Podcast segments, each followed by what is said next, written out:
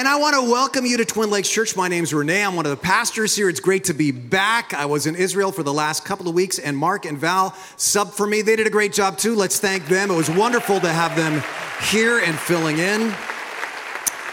And I want to welcome everybody who's joining us live, everybody watching over in venue, joining us on Facebook Live. Great to have you here. And let me start with this I am a bookaholic. I just love to read. I have to have a book I'm engaged in at all times. Any other bookaholics here? Anybody else love to read? My people. And one of my favorite genres to read are biographies. Anybody else love to read biographies? And here's the kind I especially love. I love to read biographies of people who have become successes, but they had a string of failures and challenges that led up to that success. I'll just show you three of my favorites. There was the politician who lost his first eight elections, failed in every single business venture that he tried.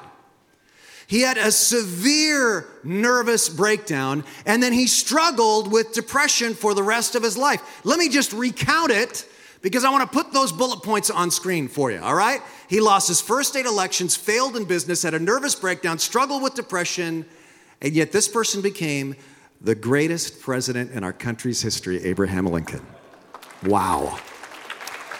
So many examples of this. There was the person who dropped out of school when he was about 14 years old, went bankrupt in his first business, was fired because he was told he had no creativity. He also had a nervous breakdown, and yet he went on to win 22 Oscars and change movie making. That was Walt Disney's story.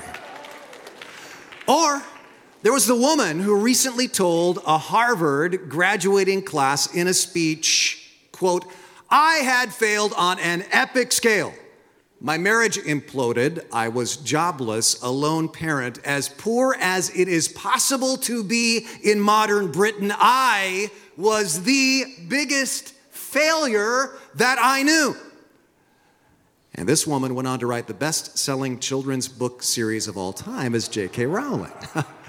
So I love these stories, they're inspirational, but I've got one that trumps all of those.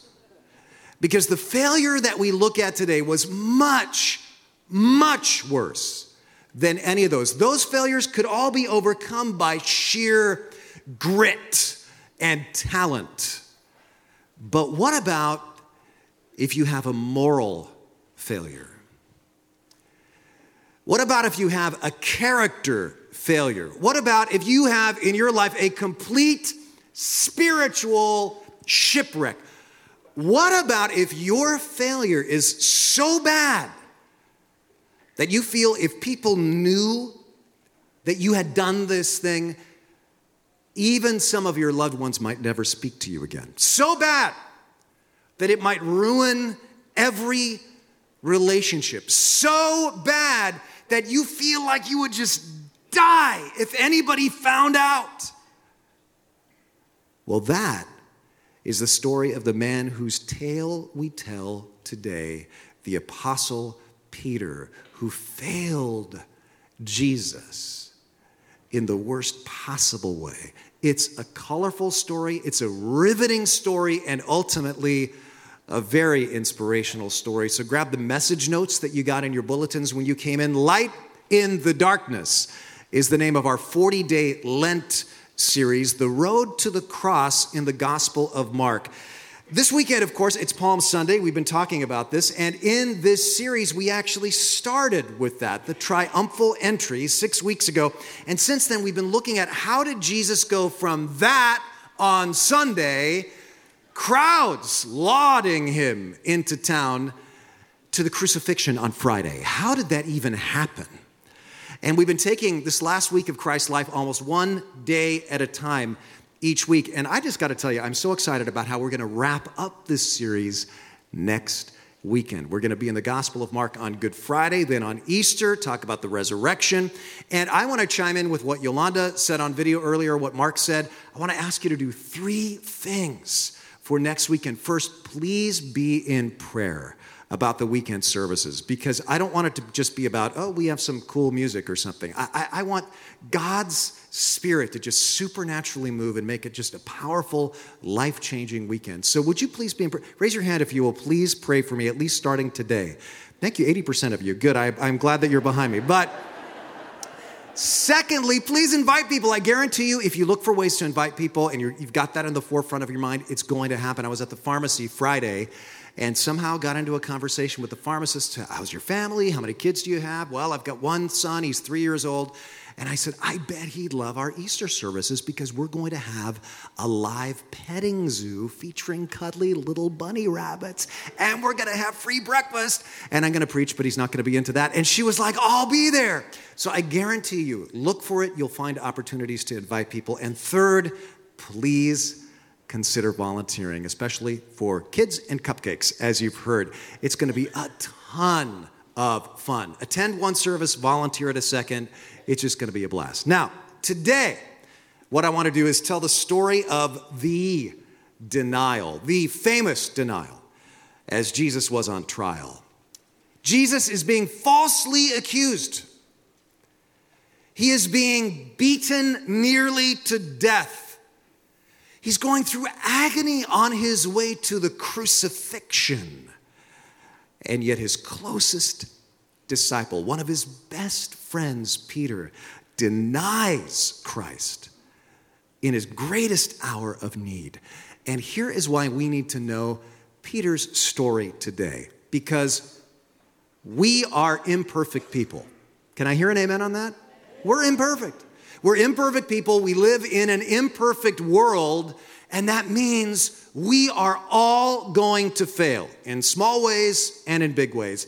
And that means your loved ones, the people in your small group, the people in your family, they're all going to fail too, in big ways and small ways. So we need to hear about God's mercy when we mess up. And there's no better story for that than the one we look at today. Now, what makes this story, this famous story of Peter denying Christ, really fascinating is that it's probably told by Peter himself because how else would anybody else know about it? Experts say that the Gospel of Mark contains the memories of St. Peter. Peter told his memories of his time with Jesus to Mark, who served as Peter's secretary and translator. Now, how do the experts know that? Well, all of the earliest Christian writers said that. For example, there was a man named Papias who lived in the first century, and he said, quote, Mark wrote accurately all that Peter remembered. And what's interesting is if you go through the Gospel of Mark with this in mind, you'll notice that nothing happens in the Gospel of Mark at which Peter was not present.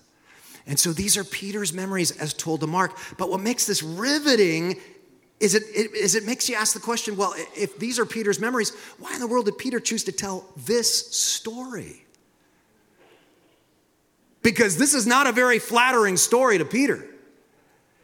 And to put a sharper point on it, why would the new leader of the fledgling Jesus movement deliberately tell the story of his own complete crash and burn?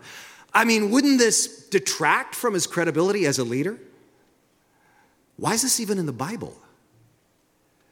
Well, experts theorize that the Gospel of Mark was probably written, it was the first gospel probably written, and it was written during the rule of the brutal Roman Emperor Nero, who famously, after a fire ravaged Rome, blamed the Christians, and the first official persecution of Christians began in 64 AD.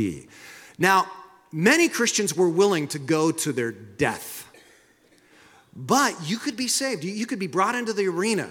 And they always gave you a last chance. They said, you know, you don't have to be fed to lions or burned at the stake. If you just grab a pinch of incense and go over to that altar and just throw the incense into the fire on that altar and say, Caesar is Lord, not Jesus, then your life will be spared. And you won't die. Now, a lot of Christians said, no, Jesus is Lord. But many denied Christ in order to save their own skins, as you can imagine. And there was a huge controversy, which you can read about in surviving writings from the first and second century, over what do we do with these people now? Because these people survived, and then maybe a week later, maybe some months later, they would come knocking. on the door of the house church nearby and they'd say, Oh, we're, we're here to worship Jesus.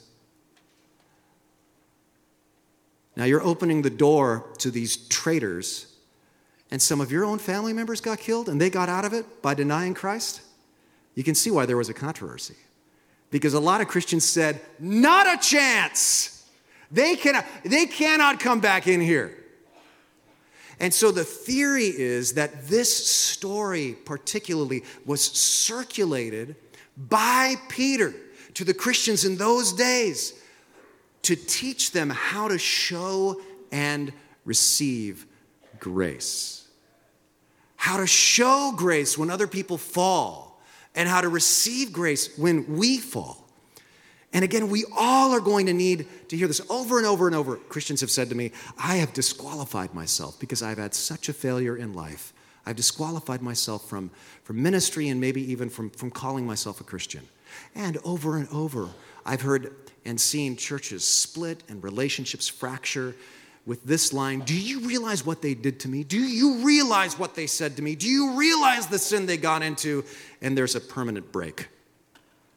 And so we all need to hear about God's mercy for our mess ups. There's two things I want to talk about as we go through Peter's story, verse by verse. First, why we fall, why Peter even got into this mess in the first place, and then how to get back on track when we do fall. So let's dive in. Let's start in Mark chapter 14, verse 27, and let me set the stage here. Jesus and his friends have just finished the Last Supper and they're on their way to Gethsemane. Jesus has told them he is going to die. And it says, on the way, Jesus told them, You know, all of you will desert me. For the scriptures say, God will strike the shepherd and the sheep will be scattered. But after I'm raised from the dead, I will go ahead of you to Galilee and, and I will meet you there. Now, as I've studied what happened next in Peter's life, I really think the three reasons he failed are the three most common reasons we all fail. And these can really serve as a heads up to a lot of us here in this room right now who are going down this same road. So jot these down. Number one, number one reason I fail I overestimate my own strength. I overestimate my strength, just like Peter does here. Next verse Peter said to Jesus, even if everyone else deserts you, I never will. Classic Peter. And Jesus replied, I tell you the truth, Peter. This very night, before the rooster crows twice, you will deny three times that you even know me. No, Peter declared emphatically, even if I have to die with you. I will never deny you. And all the others vowed the same. I don't know about you, but so many times I have been just like Peter. God, I swear I will never, ever do this again. I swear. And then I do it again. Because just like Peter, I overestimate my strength.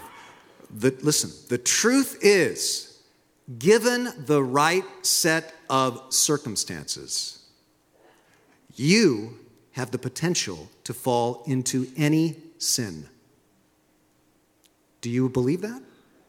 Because if you don't, you are setting yourself up for failure. In fact, if you ever hear uh, the phrase pass your lips, that Peter said here, the phrase, oh, that may be true of everybody else, but it's not true of me. Just watch it. Now, you might be sitting here going, Well, I'd never say that. Do you realize how easy that is to say? If somebody comes up to you and they warn you or they have an observation about you or about you know, your group, like Jesus had about Peter and the disciples, how easy it is to say that may be true of everybody else, it's not true of me. For example, let's say somebody comes up to you and says, you know, I'm, I'm not a Christian, but, but in my observation, I think, I think American evangelicals have a problem with racial prejudice. And you say, no, that may be true of everybody else, but not me. I'm not prejudiced. See how easy that is? Or somebody comes up to you and says, You know, I'm starting to worry about us as Christians in America. We live in such a materialistic culture, and I'm afraid that we as Christians are becoming materialistic, finding our value in the things we own and how we look. And you say, That may be true of a lot of people I know, but it's not true of me. Very easy. Or, you know, one thing I'm concerned about with Christians these days, it used, legalism used to be the big problem with a lot of my friends. And now it seems like it's swung the other direction. It's about indulgence, and, and, and people are, are, are drinking too much. And you say, that may be true of other people, it's not true of me. If you let that phrase come out of your mouth about anything somebody is raising an issue about, what you're doing is you're, you're keeping yourself from growth. You're keeping yourself from some honest introspection. At least you can say, you know, that could be. Let me do some soul searching about that. Instead, we tend to get so defensive, just like Peter did here. Well, that, that's true of other people, not me, not me, not me. You know what's funny is if somebody comes up to you and they critique you about something that doesn't really matter, you don't get defensive, right? Like, let's say somebody comes up to you and says, Hey, but uh, just as, as your friend, I gotta tell you, you got bad breath right now. You, nobody goes, No, I do not. That may be true of others, but not of me. Right? We value their observation. We go, Oh, thank you so much for telling me. Do you have a mint? But let them critique us about something that's not superficial and suddenly about something that might actually really matter morally, we get defensive. It doesn't make any sense. Don't be defensive. Don't boast in your own strength. Just go, thank you for the observation. Let me pray about it. Let me do some soul searching and see what God has to show me there. I overestimate my own strength. Then the second thing I see in Peter that causes failure, and this is so common, I fear disapproval. I fear disapproval. Man, this sets us up for failure again and again, fearing the disapproval of other people. Because you fear the disapproval of people, you go along with the crowd even though you think they might be wrong. Because you fear the disapproval of people, you're a people pleaser. You make commitments that you can't keep. It just goes on and on. And one of the ironies in this story is that while Jesus is facing the intense interrogation of the Sanhedrin and the guards without compromise, Peter is intimidated by the questions of a servant girl. He just wilts. Verse 66 Meanwhile, Peter was in the courtyard below. Below what? Below where Jesus was on it. This was a multi level mansion, Caiaphas's house. Jesus is up on the second floor. Peter's down in the open courtyard below, and we discover from some of the other gospels they can see each other. So, do you get the geography of this? So, Peter is in the courtyard below Jesus, and one of the servant girls who worked for the high priest came by and noticed Peter warming himself at the fire. And she looked at him closely and said, You, you were one of those with Jesus of Nazareth. But Peter denied it. I, I don't know what you're talking about, he said. And he went out into the entryway, and just then a rooster crowed. And when the servant girl saw him there, she began telling the others, This, this man's definitely one of them. But Peter denied it again. Now you can point a finger to Peter, but let me ask you this honestly in your life whose opinion sometimes matters to you more than God's? Think about it. They have, in effect, become your God and you end up letting their approval push you in directions you don't really want to go. And like Peter, it can happen so fast, and before you know it, you're thinking, How did I get way over here? Well, you were people pleasing your way and fearing other people's approval all the way into some weird place that you thought you'd never be, which is what happens to Peter. And then the third reason Peter failed, and I fail, and you fail, and this one is so common.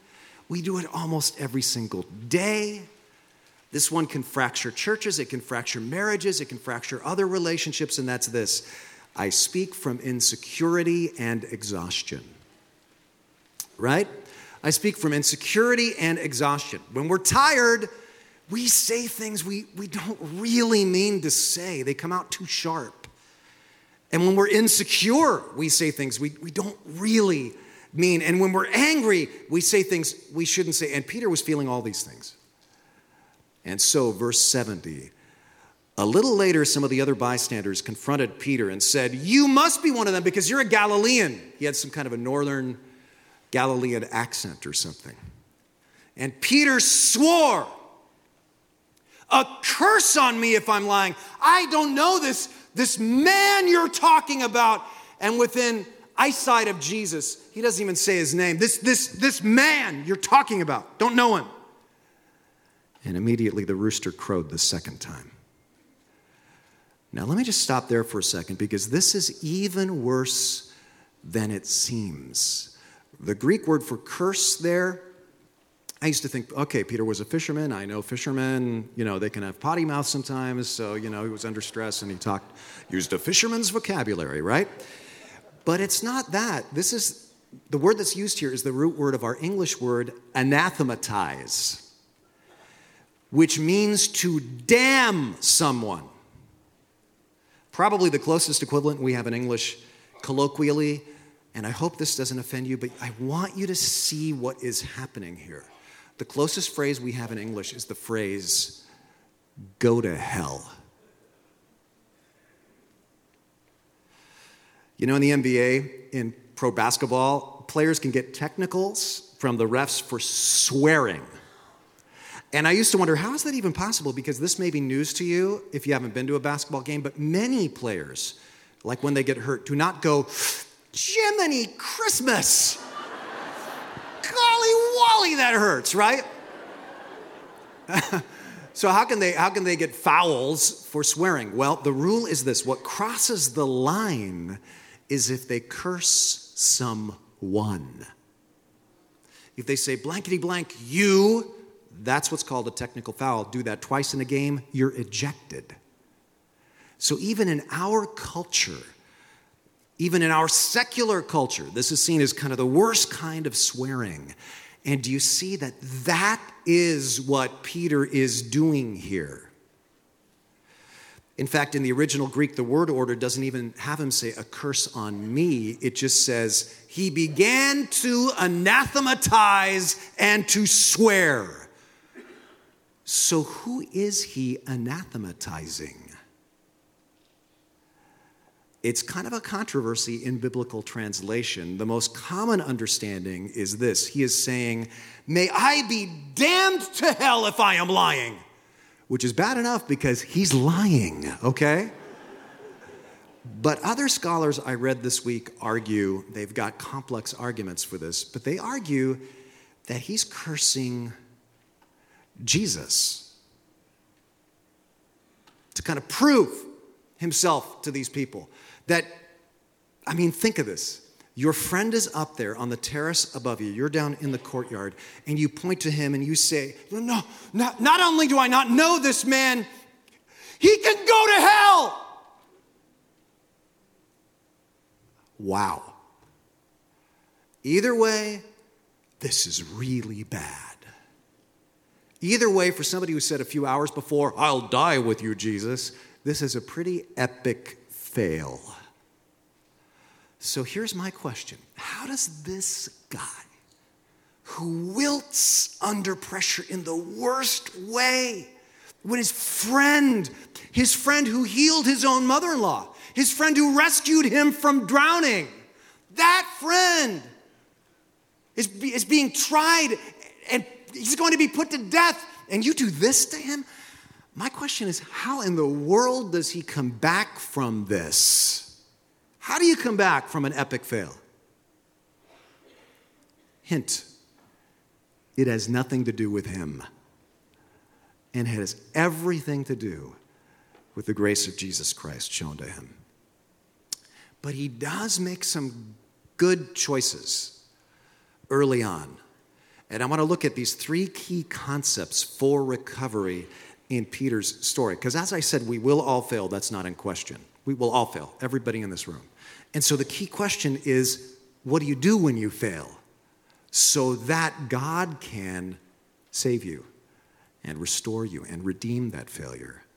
Well, there's three things Peter does here that I think we need to do as well when we fail. And the first one is this grieve. Grieve. You don't minimize the failure, you don't justify the failure, you don't rationalize the failure, you don't downplay, you just own it. You grieve.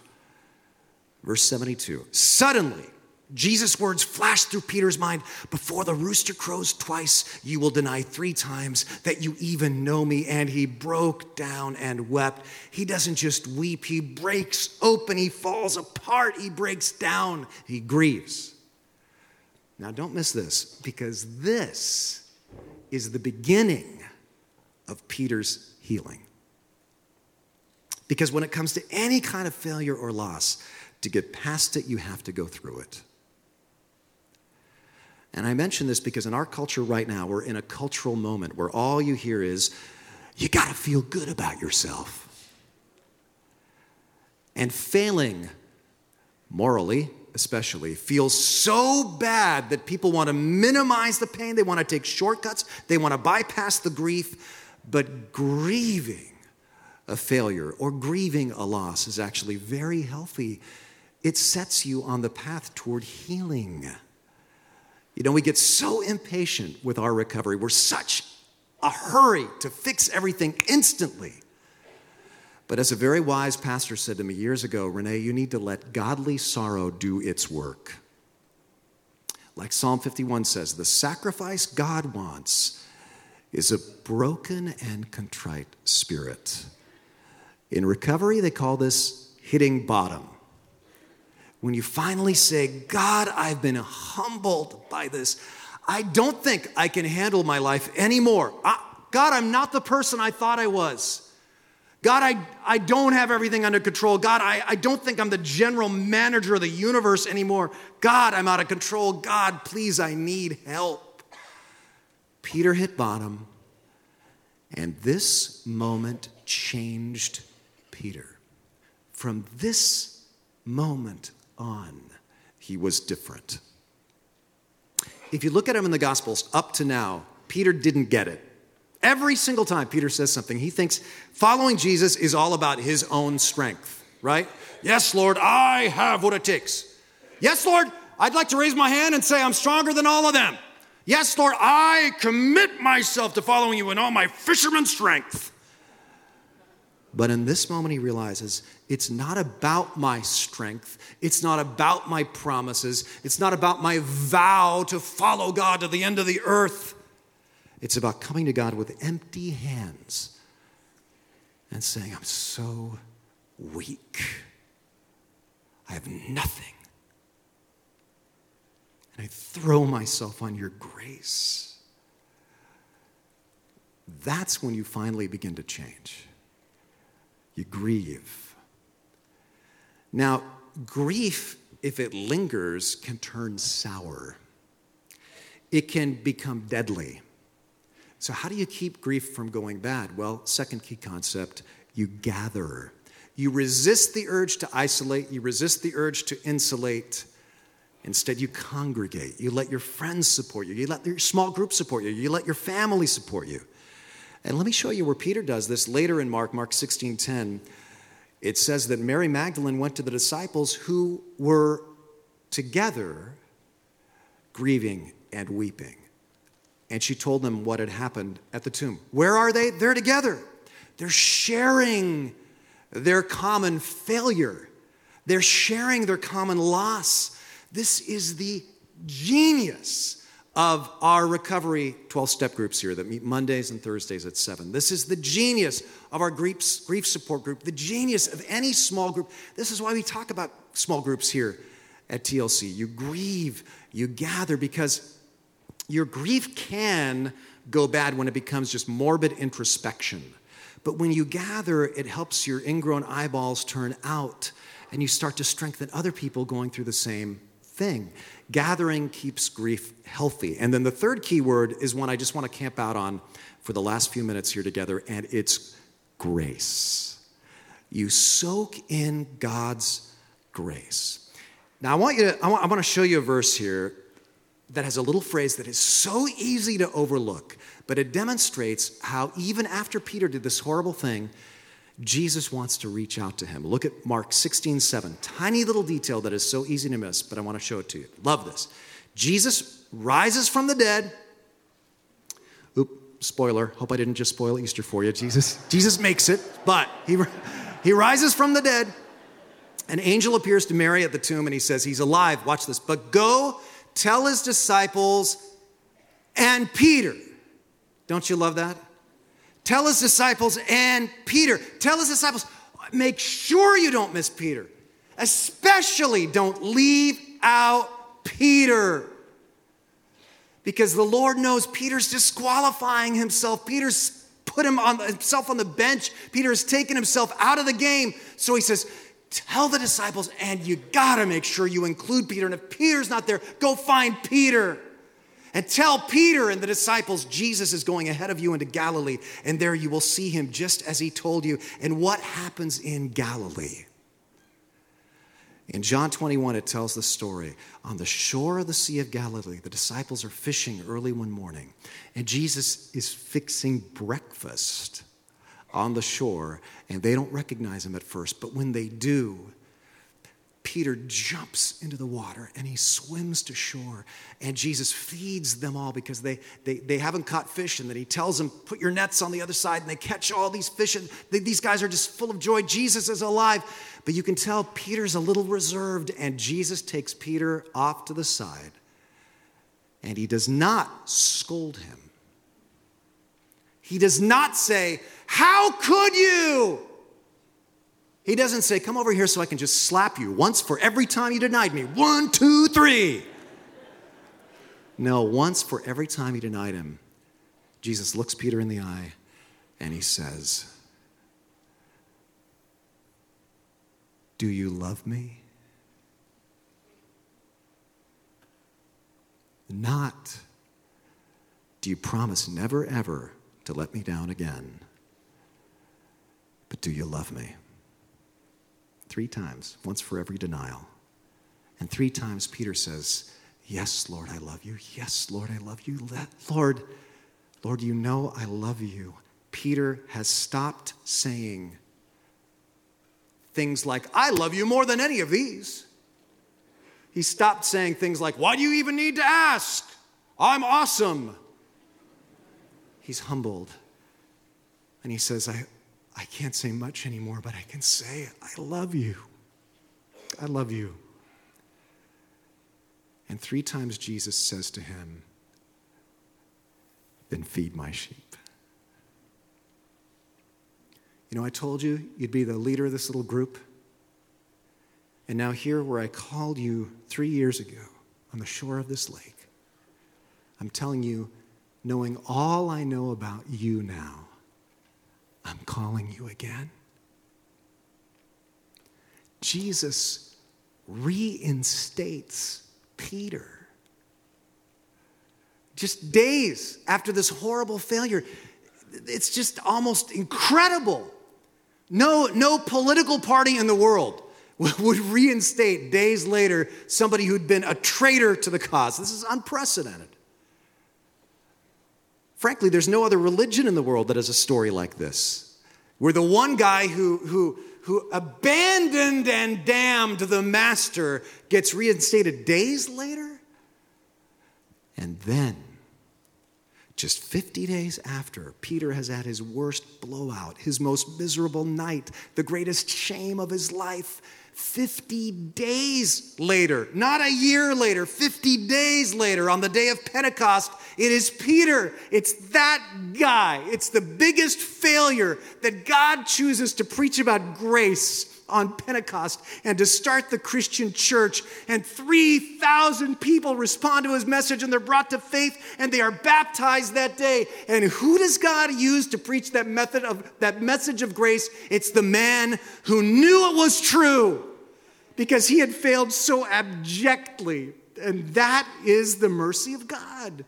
And then when the Gentiles start coming into the faith, it is Peter who stands up for them because he understands it's not about legalism, it's about God's grace. His concept of following God was never again, never again about marshaling your strength to follow him with all your might. It was about following God because he had received grace. See, all of Peter's so called strength had just led to failure. But Peter's weakness, you know what that leads to? His humility. You know where that takes him? You know the kind of death Peter died? Toward the end of the Nero persecution, Peter is arrested. And when the soldiers come to crucify him, he says to them, I don't deserve to die as my master did. And so they crucify him upside down. Then that same guy who was so weak becomes a consistent witness all the way to death. And you know what that means? That means you can change too. That means God can change you in miraculous ways. That means by the power of God in you, you can do a complete 180. And I really want you to hear this because I know some of you in this room feel like you're on plan Z because you made some huge mistake. You said the wrong thing, you did the wrong thing, you were stupid, and you have had this thought to yourself my life will never be the same again. But don't you see, this story is in the Bible to show you.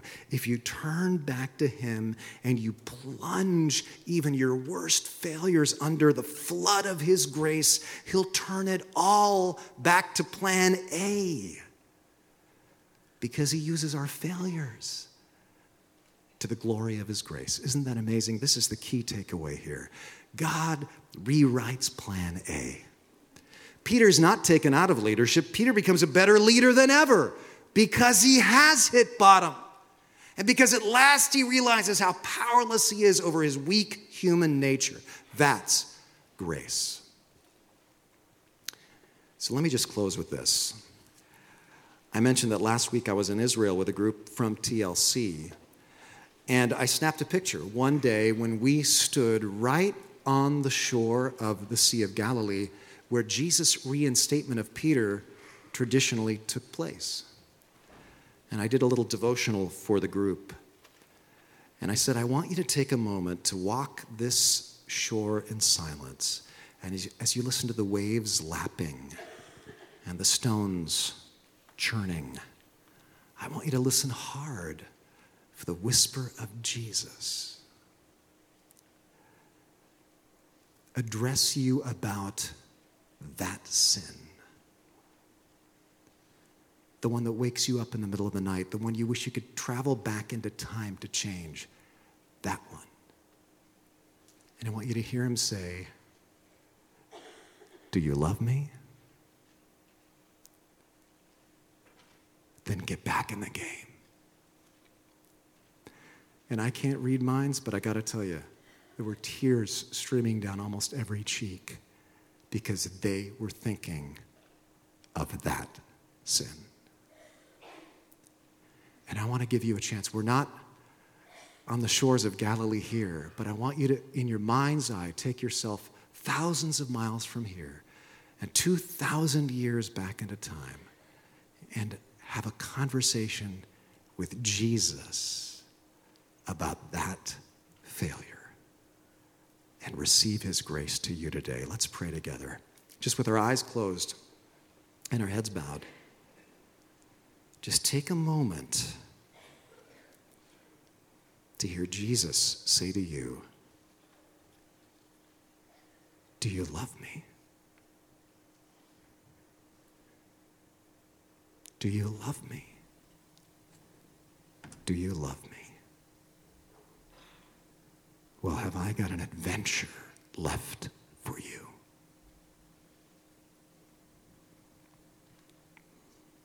Thank you, God, so much for this remarkable passage that shows that your blessing goes deeper than Peter's cursing.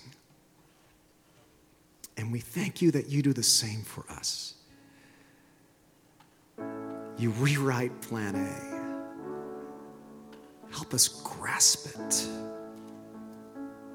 Help us lean into your grace that through our lives you may be glorified forever because people see the, the miracle that you're doing in us, in us, weak vessels. Thank you, God. In Jesus' name, amen.